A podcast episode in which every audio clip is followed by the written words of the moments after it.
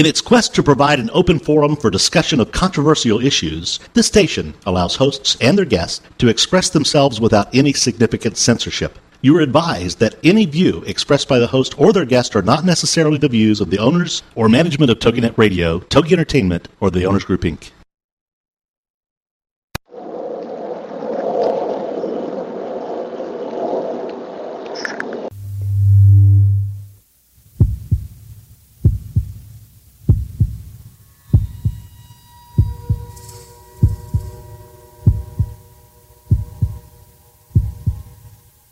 Come with us on a journey into the unknown, the unexplained, and the unbelievable. We will test your senses and challenge your beliefs. A world where science and religion clash. Or do they? You will meet real people and hear real stories, but you will not believe. You will witness strange sights and hear strange sounds, but you will not believe. This is the New England Ghost Project. Welcome to the evening, everyone, and welcome to another edition of Ghost Chronicles Live. I am Ron Kolick, your host, the gatekeeper to the realm of the unknown, the unexplained, and the unbelievable, the mystical, the magical, the macabre, New England's own Van Helsing. And with me, my new co-host, the lead investigator for East Bridgewater's Most Haunted, and Wrong Way Kerrigan. Hello, Ron. How are you? Hey, how are you? I'm great. So, you, are you nervous? Yes. Be- because you are sitting next to greatness, you know that, right? Oh, yes, absolutely. That's it. Yeah. anyway, Ann Ann has been investigating the paranormal and produces a TV show called East Bridgewater's Most Haunted, which is funny because our first guest is probably the name most associated with uh, the real. Well, I shouldn't say the real because yours is real. the UK Most Haunted, uh, Dr. Ciarán O'Keeffe. Good evening. Hello. Hey, how are you? All right. How are you, Ron? I mean, good. How does how does that make you feel? I mean, we're we're like you know, Ann's Ann's doing a TV show here in the U.S. called East Bridgewater's Most uh, Haunted. I mean, are you uh, flattered, annoyed, or don't give a crap? Um, I'm I'm flattered. I think the TV uh, producers are flattered, but I think, uh, given Anne's experience, good evening, Anne. By the way, Hello, how are Um, you? okay. I think, given Anne's experience, um, she might even call her show Most Haunted anyway, even if ours had never existed. Because at the end of the day, all we're talking about is the most haunted places in a particular area. So I'm flattered on the one hand, but uh, I think Anne may have come up with the the, uh, the name herself, even if Most Haunted in the UK had never even existed. Well, thank you very much, and I'm very relieved that you're flattered. I was a little worried. Well, I haven't seen it yet, so Oh, no worry, no competition. I don't, yeah, I don't think so. Not much competition. Uh, you know what's interesting though, because uh, that term gets thrown about so easy nowadays. You know, uh, Derby, the most haunted city in England. I, I think I heard that from Richard Felix, but I could be wrong. Uh, but I mean, so many places called the, you know the most haunted uh, site in America, the most haunted this, the most haunted that. It, it's kind of lost its its zing to it, don't you think? It has. I think it really has. I think, uh, yeah, if you list all of the supposed most haunted places in the world, that list would be endless. It would be enormous. And at the end of the day, uh, what does it mean? What does a most haunted place mean? Does it mean that it has more eyewitness accounts than any other location? Does it mean that, although it doesn't have so many eyewitness accounts, the phenomena that it has is more reliable and uh, occurs more frequently? Um, does it mean that the phenomena is more intense? Does it mean that the place looks more spooky? You know, what does what does it actually actually mean? The term "most haunted." the most haunted stories. I don't know. Who knows? Who knows? But I think you know. I think for us as investigators, um, we we can't we can't really say necessarily what the most haunted place is. But for us, I think perhaps it's all about reliability in terms of eyewitness accounts and getting independent eyewitness accounts, um, but also maybe getting accounts that go back a significant period of time, not just necessarily ones within the last couple of years or so. Unless, of course, you've got um, you know a haunted location where you've got a high frequency of experiences that have happened within the last couple of years. So it's kind of a you know a, a compromise between the two, but. But, but it's all relative. I mean, it, yeah. you know yourself being asked on millions of shows and millions of yeah. TV things, uh, and and even myself, and, and I bet you Ian too. Uh, uh, whenever you do a presentation, they want to know, well, what was the most haunted place you went to? Absolutely. and and I kind of it's all subject. You know, I mean, yeah. you might have gone to a place and. Uh, and, and actually, this is a, is a case of this, and it's in my new book where one of the investigators had his pants pulled down. Uh, to him, that might be the most haunted place in the world because that happened to him, but nothing else ever happened. yeah, you're absolutely right. If I if I had been in um, the Tower of London and my pants would have been pulled down, I would have been very impressed. Well, I, I, think I the Queen might have been impressed have. Been. Well, I don't know. I, I, can't vouch for you, so. Uh...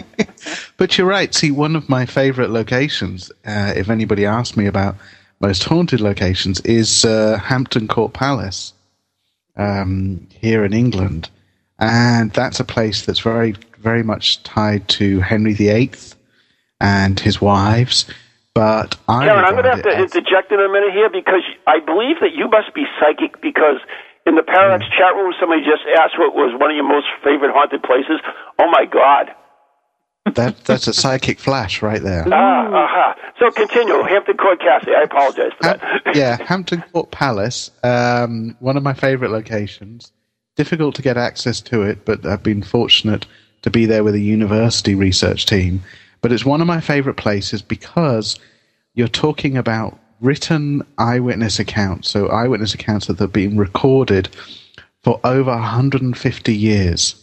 Wow. Uh, and you've got pages and pages and pages of accounts. And also, the accounts vary in terms of who the people are.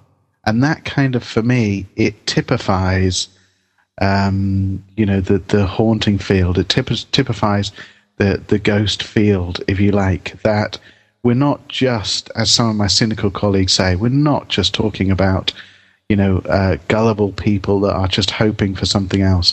We're talking about um, hi- often highly educated people. We're talking about people at all levels of educational background, people from loads of different walks of life, from royalty to staff to servants to security to military, you name it. And I think for me, Hampton Court Palace typifies that because you've got this huge, broad section of eyewitness accounts.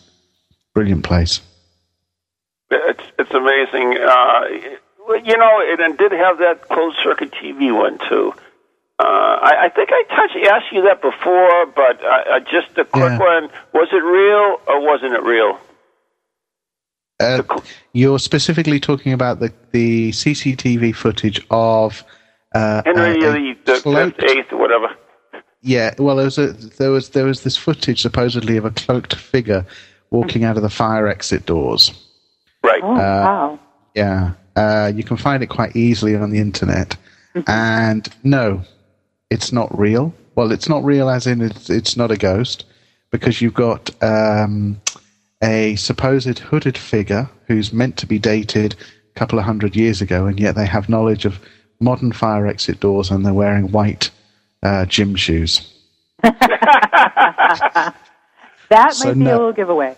Hmm? No, but the fascinating thing is, and of course, the thing that never made it to the papers, is when you talk to the security who are on that entire week and who do shifts, you know, uh, weeks and weeks prior to that and after that the reason why they were focusing so much on the CCTV footage was because for at least a couple of weeks prior to that particular night, when this uh, whoever was playing a joke dressed up in a cloak in a in a cloak and was caught on camera, for weeks leading up to that, um, they kept having to send security to that particular corridor because the fire exit doors were opening of their own accord. And then at the point, sometimes when security were approaching the fire exit doors, they would close by themselves. And not slam, but they would just close by themselves. It didn't happen all the time. They were also looking at the possibility that it might be uh, the wind outside, but it was a very, very calm time of year when all of this happened. So it couldn't be that. So there, there's an example of something that kind of typifies our field again. You've got Right. something that is obviously fake, or at least you could surmise that it's fake, but then the backstory to it is an intriguing story that's great to tr- try and get your teeth into. Absolutely. I can't Yeah. imagine what they must catch on security cameras. You've got cameras running 24 7 Mm, in a mm. place like that. Yeah. I mean, I would think that footage alone would be amazing. You know, what's, what's interesting is uh, the, the, our new book. Once again, I, I keep referring to it because it's so cool. There's so many different things from all over. But one of the, a bunch of the stories that are in this book called "Goes a Day in September" is a whole series of closed-circuit TV cameras that have captured different things, from Romanian uh, gas stations to gas stations in, in America to uh, closed uh, schools, everything. So I, I imagine in the, in the UK it's no different than uh, elsewhere in the world. No, you're absolutely right. Um, I think the difficulty is, you know, as you probably cover in your book, and Anne's aware of we're being, you know, involved in the field and investigating, we have to kind of weigh up the good from the bad in the same way that we do with digital photographs, with night vision footage, you know, any of this stuff. We have to weigh up the good with the bad. And sometimes the difficulty with CCTV footage is the quality of it Right. you know you're not dealing with camera systems that are set up by investigators to actually you know find uh, you know evidence of an apparition. You're dealing with camera systems that are set up just to catch you know a perpetrator trying to break into a place. Simple as that. Um, and so the quality is not necessarily as good as we would hope for investigators. And so that way you know, for, for a large percentage, I think it's uh, it's dubious as whether we're dealing with evidence. But like you say, Ron, this is a worldwide thing now, and as that sort of technology increases, I think we may get more and more reports. You know, and that's only a good thing. Right. I, I, know that uh, Bob in the uh, chat room, uh, on the TogiNet chat room, mentioned that London has the most uh, cameras cameras of, as a city in the world. Yeah, it very much is uh, an Orwellian Big Brother scenario where it doesn't matter doesn't matter doesn't matter where you are and what you're doing. You're probably on a camera somewhere um, in in London, certainly. So uh, yeah, so if there is anything out there, then then hopefully it'll be caught. The the problem is, of course, that uh, even for example, somewhere like Hampton Court Palace, Anne was saying, you know, all these cameras are running 24 hours and there's cameras all over the place. Yeah, it's great, but they're specifically looking for something. So they're looking for somebody breaking in. The, the place is alarmed. If an alarm goes off, they look at that particular camera. Otherwise, they're not necessarily looking at the footage the entire time. And if nothing happens on any given night or at any particular area in the palace, they're not going to look back over that footage like an investigator would. So there may be hours and hours and hundreds and thousands of hours of footage out there with some of these CCTV cameras at the palace, but also around London and and uh, uh, you know allegedly haunted locations in London. But it needs somebody to go through it, and that's the problem because, as you and I know, it's just a nightmare. It's it's the dullest thing in the world to do. it's so tedious. It really is. Yeah, most people don't realize that. They just want to go running around the dock with their little meters and, uh, you know, get scared, basically. but uh, i- if you do any serious investigating, do you know you have to go through all this stuff, and you Oh. have to do it during real time. You really Yeah, Oh, yeah. shouldn't. I know. There's, I there's know. so many things that little tiny things that I've caught, you know, in our footage, for which we also use security cameras because we have no money. Um, And I mean things that I would have totally missed, just little light anomalies. Um, I, I wouldn't have missed them unless I watched it in real time. You can't just shuttle Right. through it, you know. I I would like to add something too about uh, as far as uh, closed circuit cameras or any cameras that are being broadcast. Or any line is is that sometimes you can pick up phantom images, which means uh, Yeah. you're actually picking up interference from a, another signal uh, that can show up on on a camera. Yes. Yeah, that's very true. Yeah, it's very true, and it's, it's something I guess people don't know enough about. And also the fact that, um, you know, with some of these, I know there was a case in the States before Christmas, I think it was, again at a gas station, where uh, there was a report of a particular apparition going across the forecourt at the gas station, and it turned out to be an insect or something crawling across the lens of the CCTV camera. And that's the other thing is that you can get you. It's becoming familiar with what CCTV cameras do, because at the end of the day, there is that distortion going on. You know, as things get closer to the lens. So that's another thing to watch out for. Okay, well, we have to take another question from the uh, chat room. You are listening to Ghost Chronicles live with uh, Ron Kolick and Ann Kerrigan, and our special guest is Dr. Ciarán O'Keeffe. And uh, this uh, this is regards to Most Haunted, and we know we would get questions about Most Haunted. Yeah. And they asked about the Pendle Hill investigation. Oh. Uh, I, I understand that that was, you know, a really a, a freaky one as far as a lot of strange things, and actually some things happened to the cast members as well. Yes, Pendle Hill was uh, a live Halloween show um, a few years ago. Uh, I think it might have been 2006, um, and it's an area associated with witches, uh, the witches of Pendle Hill. And we're not talking about modern day witches, we're talking about kind of the witch trials um, that happened in England several, several hundred years ago. And during the build up to the particular incident, there had been investigation of other locations around Pendle Hill where there had been a frequent reference to uh, witches being hung. When we ended up at this particular farm, the last hour of the live show, it was a farm called Tynedale Farm.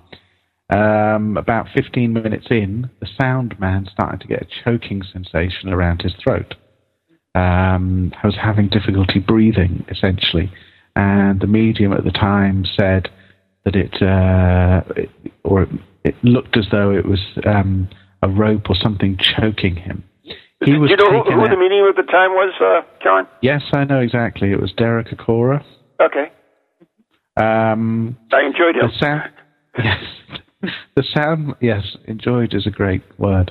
The sound, the moving sound moving man- right along. the sound man was taken out of the environment quite rightly, and I think Derek may have even suggested that. So kudos for him for suggesting that. So the the sound man was taken out, and then almost uh, instantly, or I think even before he was actually taken out of the farm, another member of the crew kind of doubled over, saying that they were having difficulty breathing. They were taken out.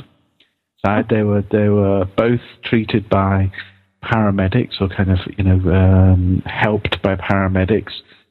Uh, the seance that was going on in the farm continued. Uh, people kind of um, went back into the into the farm to rejoin that. One another member of the crew started to feel though feel her legs give away. She had to be carried out because her legs collapsed from underneath her. Um, somebody else uh, fainted and was taken out, and then um, at one point the cameraman felt as though something was touching the back of his head, and then he just collapsed completely. So it was it was terrifying, I think, Wow. for the viewers at home because what they were witnessing was all of these things happening to the crew. This whole build up about witches and hanging and all of that stuff, and people looked as though they were genuinely fainting and, and whatever was happening to them. And then suddenly you had nothing on TV because the cameraman collapsed, the camera Everything fell to the floor, and Right. everything was gone. It was just a black screen. Oh my God. Uh, and that's why it kind of goes down in most haunted history as one of uh, kind of the, the better, if not the most um, terrifying moments. Right. And Wow. at one point in that, we had the beginning of that um, sequence in the uh, in the farm. We had maybe eleven or twelve people. So we had the team, we had the production crew, and we had various security there. At one point, um, towards the end, it's it was just Yvette and myself inside the farm. Everybody wow. else was either outside having collapsed or they were outside helping other people, trying to, you know, get them to give them water and get them air, that sort of thing. And so Yvette said to me, you know, what what was it like? And and still to this day, it was like being a medic on a battlefield. It was simply like that. I didn't know which way to look because as soon as you looked over at one person because they were calling out or they were falling over, then you know something happened to somebody else at the other side of the room. It was just, uh, yeah, it was. And it now, was, and now the two of you were able to continue and you were not affected. Yes, yeah, we weren't affected at all. Wow. something Yvette and myself discuss frequently um, mm-hmm. in terms of that particular moment and also other moments where there have been things happen to various members of the crew, but not to the two of us. And this is what this is what makes it makes it quite interesting in terms of the controversy of the show about what exactly is going on. Is it real? Is it not? Yvette says that stuff doesn't happen to her because she strongly believes that she has a couple of very, very close family members who are in the spirit world who look out for her. They very much sense. protect her. She prays to them, that sort of thing. That's her perspective on why nothing happens to her. For me, um, it's I don't know if the opposite is the right way of putting it, but I'm quite, as you know, Ron, I'm quite rational, rationally minded. I look for the scientific explanation all the time, and for a lot of these incidents, I think there's perfectly natural explanations for what's going on. And as a psychologist, I don't let myself get caught up in some of those natural explanations. But also, some other people have said, perhaps, and I'm willing to accept this as a possible explanation, perhaps I may be too close minded to some of this, you know, and that in a way has formed some sort of protection against mm-hmm. these things. You, you know, it's inter- interesting, uh, Ciarán, because uh, we we always get that asked a question. You, you know, someone who's a non-believer will say, you know, nothing's ever happened to me, you know, but the, the, the thing of it is that uh, uh, some person who is so skeptical that if a, a ghost came up to them, slapped them across the face, they still wouldn't believe. And if you're a spirit and you you have to ex- use a lot of energy to either move an object or, or to make yourself uh, materialize or or to throw something or whatever, uh, you would tend to waste that energy on somebody who would believe you rather than someone who wouldn't. So that they say that's one of the reasons why, or one of the possible explanations why that uh, a real skeptic doesn't have too much happen to him. Yeah, that's true, and and I would say more so a cynic than a skeptic. But yeah, I could I could. Yeah, cynic's a good word. I agree. Yeah, I could follow that train of thought definitely. If if a ghost did come up to me and slap me in the face if it was witnessed by another person and it was filmed, then I'd be impressed. I'd be a little less impressed. We, we actually have quite, quite a few questions from the the, the uh, ParaX chat okay. room, and, and one of them is, uh, well, uh, was David Wells in that investigation at Pendle Hill? Yes, but he wasn't in the farm, but okay. he was actually uh, involved in that whole weekend, and he had done some automatic writing at the time, which kind of pinpointed, I think within the automatic writing, he actually drew an arrow, almost like a compass point, and the orientation of that paper meant that the arrow was pointed directly at that farm. And this was something that, that he had done the night before. Quite an ominous sign that something was going to happen at that farm. Huh, that's interesting. And, and also, they mentioned something about a mirror in David Wells. I don't know anything about that. I don't. Yes, there was a um, scrying that was happening. Again, this was Pendle Hill. This was this yep. live show. It was a different location. So mm-hmm. we filmed over three nights, and it was a different location. And uh, we were split up. So David Wells was downstairs in the basement conducting a scrying exercise. For people that don't know, that's looking into a mirror and uh, attempting to get either a, a face of a spirit superimposed on yours or your face actually turns you know, you can see um, kind of your features changing to match kind of a spirit face. And it comes from an old uh, Greek method of, of scrying, which is looking into a pool of reflective blood. But nowadays we use uh, mirrors, and they're often mirrors that are specifically made for this. And David was downstairs in the basement scrying. The rest of the team were upstairs um, doing a walk around with Derek, and then were uh, connected by walkie-talkie, and we heard a scream. And what you see on the footage is uh, David Wells just lose it and uh, smash his head into the mirror. Oh. Wow. So, Wow. Yeah, well, yeah. So the mirror smashes So, on his so head. Ciarán, I mean, uh, you've investigated hundreds of places. I mean, when Yeah. something that's that's really drastic like this occurs, are you just more like the surgeon in that you're totally unemotionally involved? The other words, you're just doing your job, or, or do you get emotionally involved in this situation? Um, I think I think for the most part I do remain unemotional. Uh, definitely, I think Pendle Hill, the one I described in terms of people uh, collapsing, it was very difficult, near impossible, to remain unemotional. That was a real exception because, you know, if it happens to the first person, I keep my rational head on. I know that paramedics are there to deal with the person. I'm aware of perhaps the psychology that's built up to it. And I can kind of, the, the key to me remaining unemotional about something is analyzing it immediately. When you don't have time to analyze something because immediately something else happens, then immediately something else happens, and it just comes along in a flood, then it's very difficult to remain unemotional, and you find yourself getting as excitable, you know, um, as everybody else. Um, I still managed to remain somewhat rational about the whole situation, but it was very, very difficult to. Well, David, I mean, uh, Ciarán, you're going to have to hold on because we have to take a break right now, and we'll be right back after following messages. You're listening to Ghost Chronicles on ParaX, TogiNet, and beyond.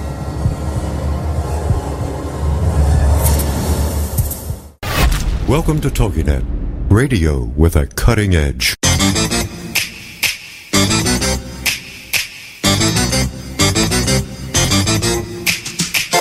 They're creepy and they're kooky, mysterious and spooky. They all talk gobbledygooky, the Parax family.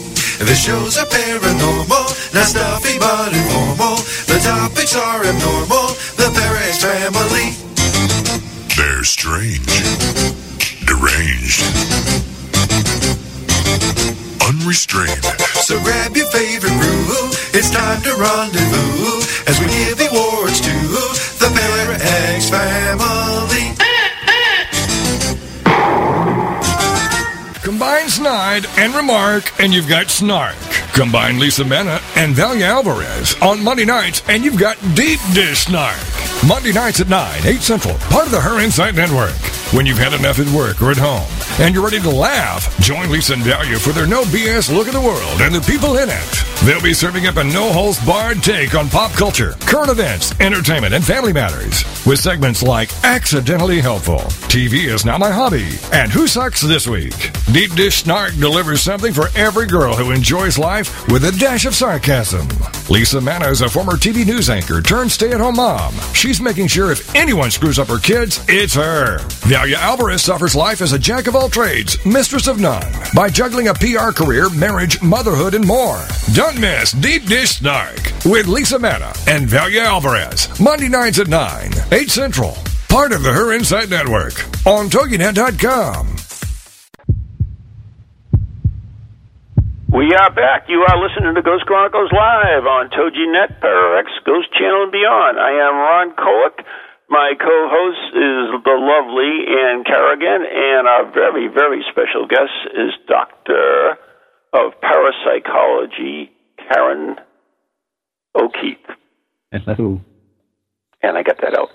Anyways, did, did you did you uh, get to finish your question before I cut you off? Um, yeah, I kind of did. You were asking, Okay. is it difficult to remain uh, Yeah. unemotional? And I do that to the best of my ability, but Pendle Hill was tougher than anywhere to do that. Right. I mean, I get the same question because, uh, as you you know, or maybe you don't know, as I work with a trans medium uh, Yes. who uh, is gets physical at, at times as well. I mean, uh, we've had her tackle her before, and uh, you know, she's dislocated my finger. She's tossed me across the room. So, I mean, people ask me about that, and I always say, no, I really don't get emotionally involved. I don't get scared because I really. Uh, I really can't afford to. Basically, I mean, you, yeah. you're doing your job just as a surgeon does, uh, and you just you separate your emotions from what you what you're doing. Yeah, yeah. You have you have to as as an investigator. Otherwise, it's it's very difficult for you to kind of, I guess, make any conclusions as to what happened. You know, because you're immediately part of it. It's it's frustrating in a way, and it, and I guess it's it's good for that reason to have teams that's why we have teams of people, because some people are essentially acting as observers to what happens. And uh, I do want to mention something. Uh, we have, I have, a, I do a paranormal study group. In fact, uh, every third Tuesday of the month, and uh, we are having one on the 18th at the Circles of Wisdom in Andover, which, by the way, when you come over here, you will be doing some uh, lectures and uh, workshops there as well. They just, Great. I can't go that far out the schedule, but uh, anyways, this this this week is uh, EVPs, and we have a, a phenomenal EVP specialist coming in by the name of uh, Mike Marquardt, and and happens to work with him as well. And I would love to see have you comment on uh, his equipment and, and uh, the validity of the, the EVPs that he gets. Because, and why don't you just kind of describe the, the type of uh, equipment and stuff that he, he takes on an investigation? Oh, Mike has um, just big, uh, these wonderful Sennheiser microphones. He's got, you know, an audio board. He has, uh, you name it and, and any any kind of audio thing um, that you could have top of the line and very sensitive. And he gets unbelievable EVPs. I've I've never I mean I work with him all the time and, and he will play things back for me when we're there in the field. Right. And he'll say, Listen to this and they're usually very clear. I mean, obviously you get the whispery uh, mm. you know, kind of. Uh, some of them I can't even hear. um, right. But my range of hearing on the real high and the real low end is not that great. Um, but he he really has some amazing EVPs. Um, and I, Karen, hear them yeah, live.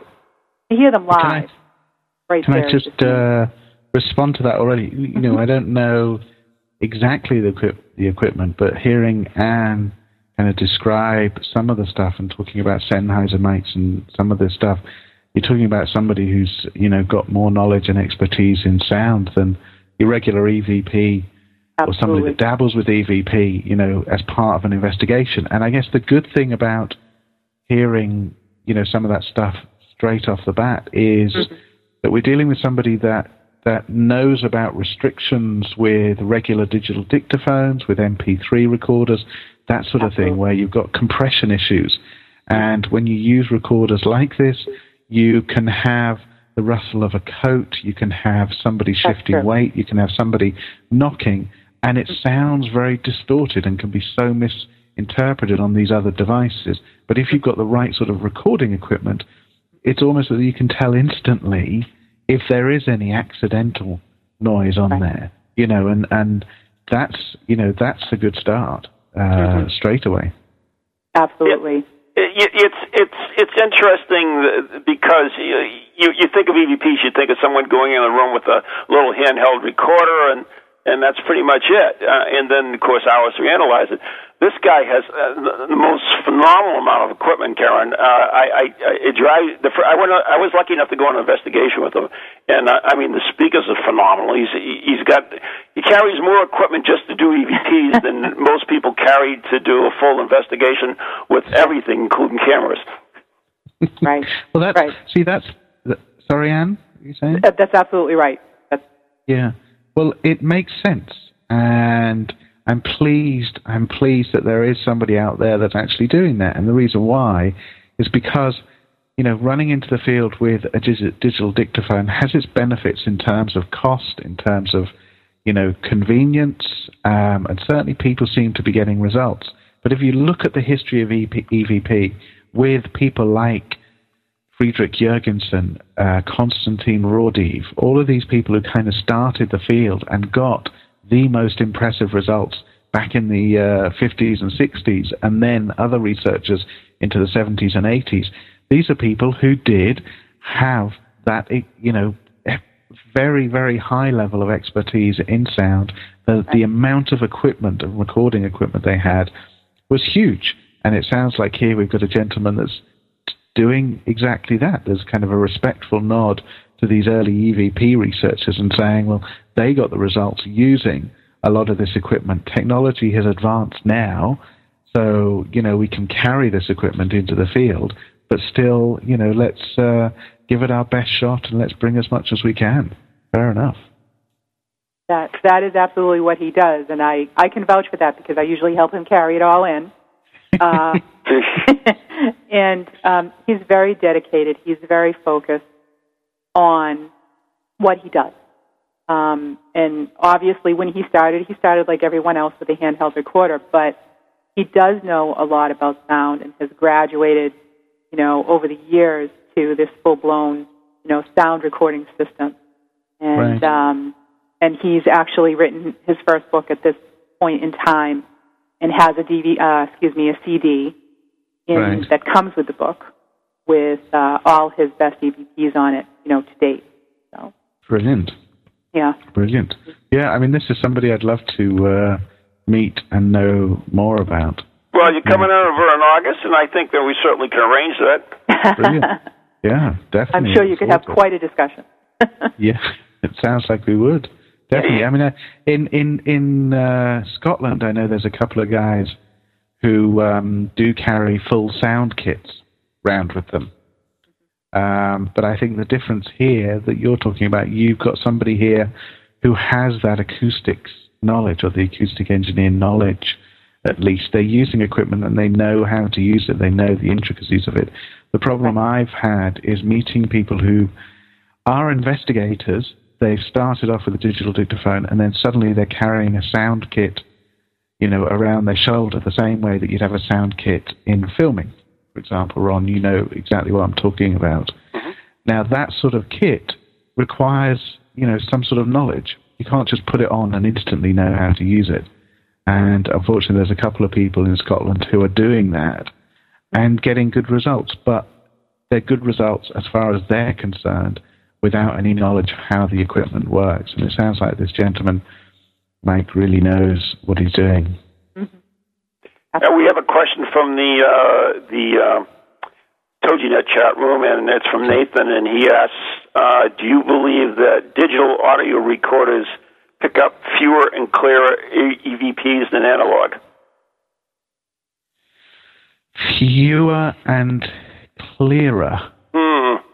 That's, that's, what I said. Uh, yeah, that's uh, interesting. Fewer. Well, the difficult. Okay, here's the issue. Um, digital dictaphones have been around how long? Oh God, uh, decade? A decade, maybe in yeah. terms of in terms of in the hands of investigators. Let's stretch it to say a decade. Um, and yet EVP research has been going on since the 50s. So, in terms of the frequency of EVP results and how many EVP results we've got, you're talking about comparing a decade of research with digital dictaphones to 50 years. Of, do you know what I mean? I can't really say that digital right. dictaphones are getting more. Um, I think perhaps what's happening now is you've got more people doing EVP research. Um, actually, let me change that. You've got more people doing EVPs in the field. I don't want to call it EVP research because I think that's a different level. I agree.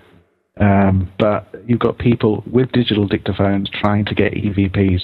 Whether whether they're getting fewer and clearer. Um, I don't think they're getting fewer because all you need to do is look on the internet and you know look at every other group uh, posting their examples of EVPs to realize that there's uh, they're getting a lot of what they claim are EVPs.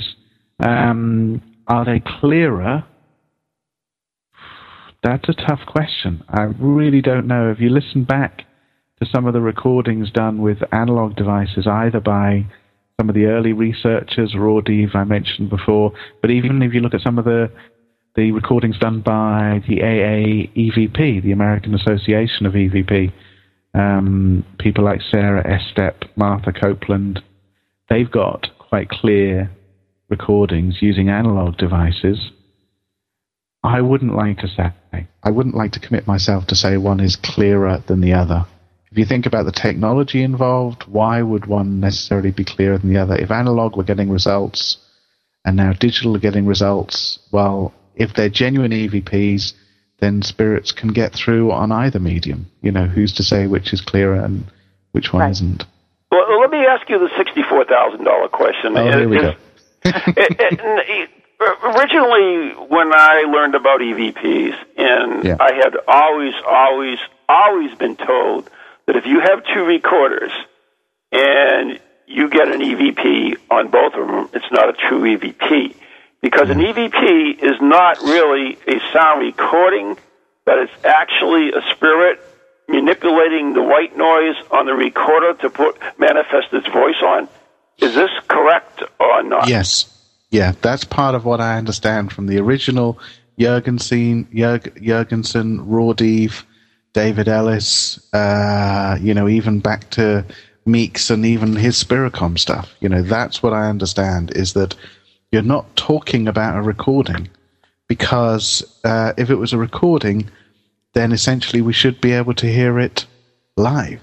Correct. Um, and you know, if it's a recording, then you should be able to get it on two different uh, recording devices. Yeah, as I understand it, that's See, th- it's is not. this that's is what kind process. of But the- but the- this is what kind of is this- irritates me, Ciarán. Is is that Yeah. uh, we seem to be changing the rules of the game Yeah. to fit our own particular needs. I mean, there is a, a ghost hunting group out there, for instance, that use thermal imaging.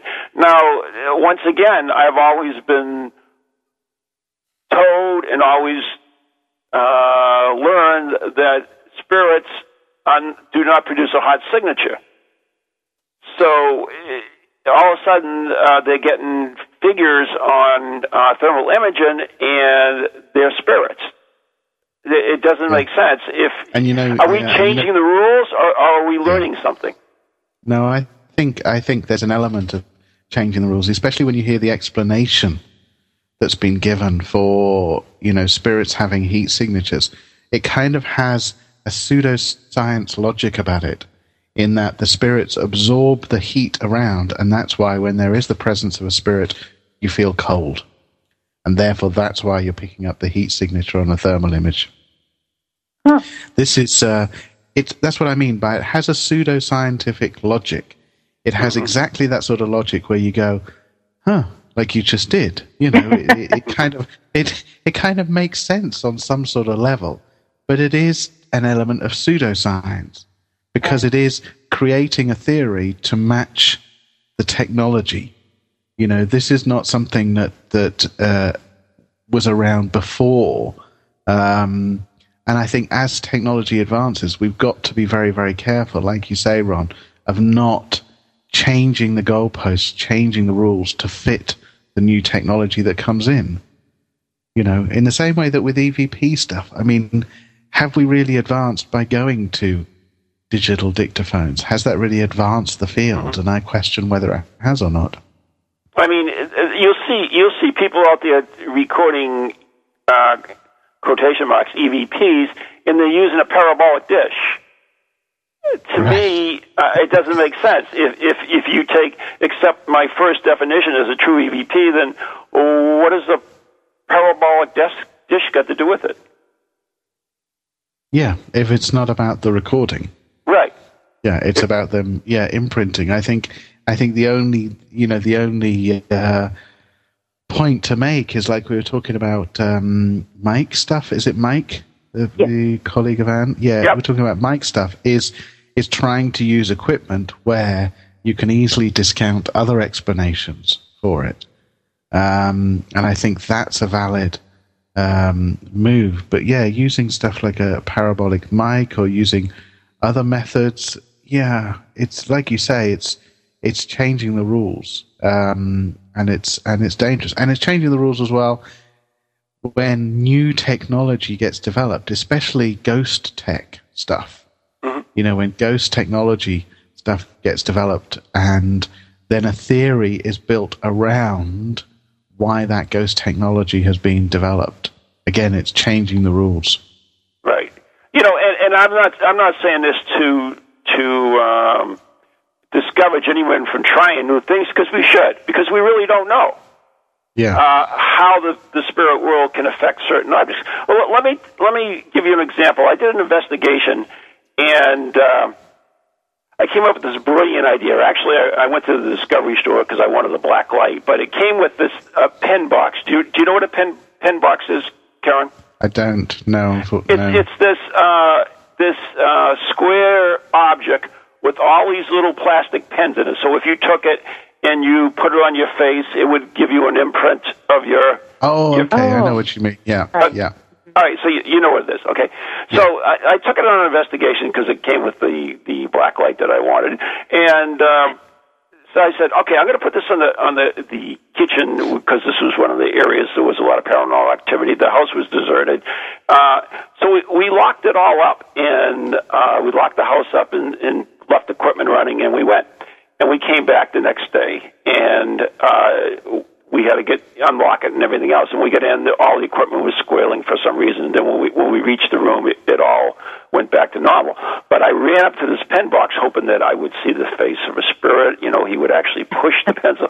Well, you know what? There was no face in it. But the interesting thing about it was that about I try to think of the exact number. I'll say five of the pens were actually pushed out all the way.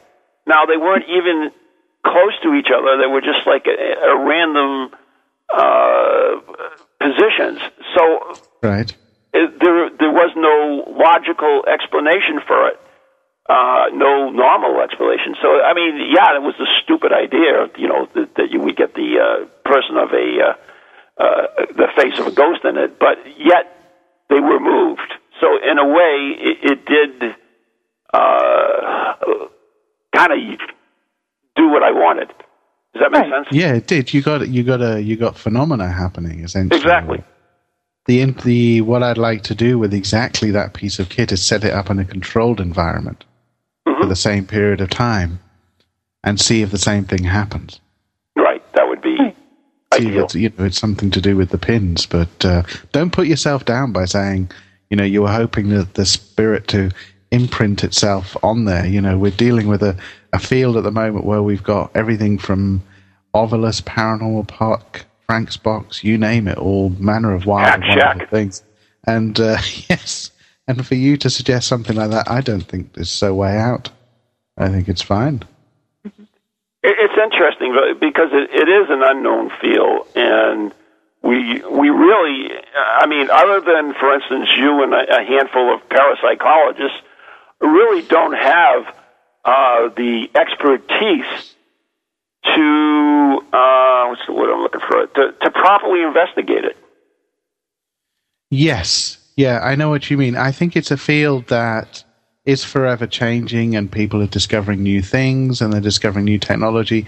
I guess the frustrating thing for me and for some of my colleagues and you know uh, a couple of investigators I work with is from the science point of view, there are lots of these theories out there to do with electromagnetic fields, to do with infrasound, and what we'd like to see happen a little bit more is some of these theories tested more and more because at the moment they're not really tested. Um, you know, I, I know, for example, EMF meters are used for other things in a more spiritual sense or kind of, you know, getting anomalies, but I'd like to see more data collection out there in terms of EMF, in terms of infrasound, that sort of stuff. And I think there just needs to be better funding, you know, for people to do it, more of a recognition in the scientific community for it to happen. Um, you know, I'm always hoping that with my ever expanding student body, that I've got. You know, with people graduating from my school, with people doing PhDs under me, under me, that I'm hoping that these people will start to go out and collect the data because all these other approaches, EVP, some of this ghost technology stuff, all these other things, is fine. But I think what we also have to do is say, right, these other scientific theories, do these actually mean something? Or can we tick them off? Can we discount them and say, actually, they were a theory once, but actually we've disproven that it's nothing to do with haunting experiences? You know, that's what I'd like to see happen over the next five years or so. It's really interesting, though, because, I mean, for instance, we have this group in the United States who has a show called the Ghost Hunters, and their theory is that uh, if you can reproduce it scientifically, then it's not paranormal. But the only problem with that is uh, they're not there at the time the original thing happens. So Right. yeah, just because it is can be reproduced scientifically doesn't mean it wasn't paranormal at the time it happened. Right. Okay. For instance, let me let me let me give you a, a, an example. Uh, they were investigating this this place where a uh, they would smell this this woman's perfume in the basement. Uh, so they went and they they took some uh, spray or something and they went by the bulkhead and they they sprayed a, a lot of it and then they went and sniffed and they, they were able to catch it by the spray the stuff that uh, they had sprayed. Now, yeah, okay, so they proved that a a a high uh, concentration of an odor could travel through the bulkhead and be picked up. But is it for that particular odor to be at the time it was originally picked up? Was you know you would have to have that particular odor and under the same circumstances and and of course they weren't there at the time so you you really can't uh, totally discount it as just okay we did reproduce this so it could have been this but in reality Yeah. they can't say it was that Yeah. I know what you mean. I think I think the tough thing is, you know, um yeah, I think you're right. I think the problem is there has to be also recognition on investigators' parts, whether it's the TAPS guys or whoever the group is, that we're dealing with it, we're dealing with something that is ultimately spontaneous. You know, uh, the researchers a hundred years ago they called it spontaneous case research because we know haunting experiences can be spontaneous and often fleeting. And who's to say, you know, what conditions were right for it to happen at that particular point? right um, you know, and to try and to try and replicate or come up with some explanation after the fact and say, well, it could happen because of this. I don't know. It's it's not really scientific replication.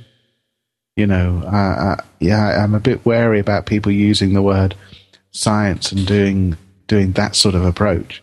Um, some of the stuff that the TAPS guys do, I'd like. You know, I like some of their train of thought, but the rest of the time, I agree with you. There's a little bit of um, a lack of logic involved um, in trying to prove or disprove uh, a haunting in the way they do things.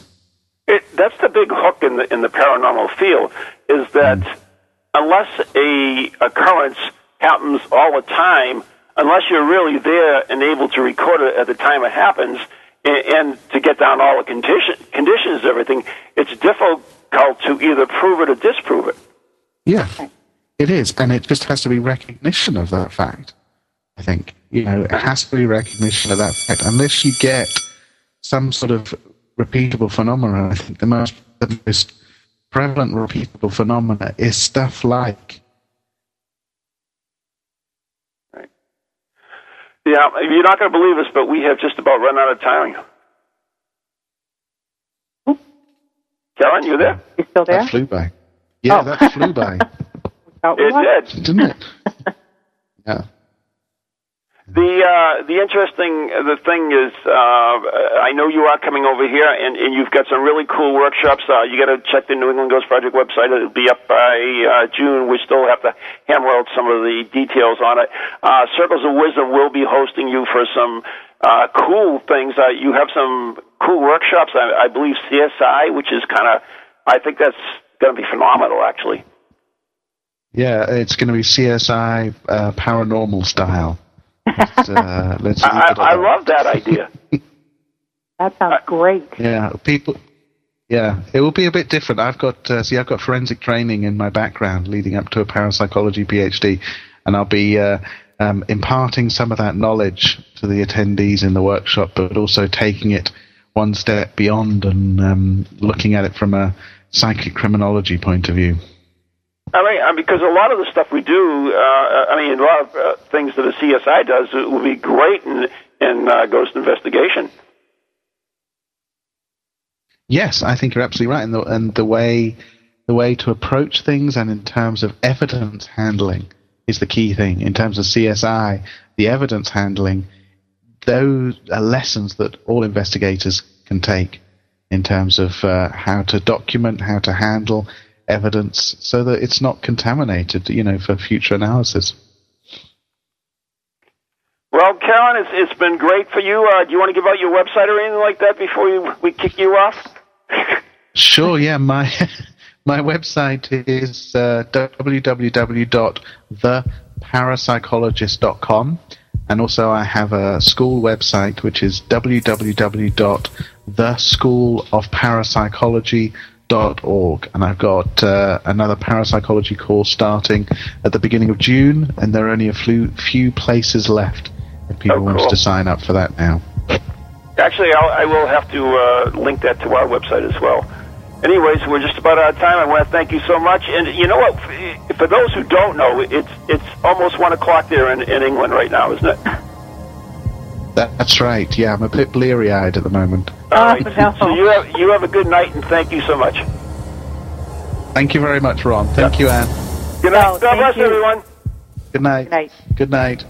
From goalies to ghosties, long-legged beasties, and things that go bump. Darling, you ain't ready when I say.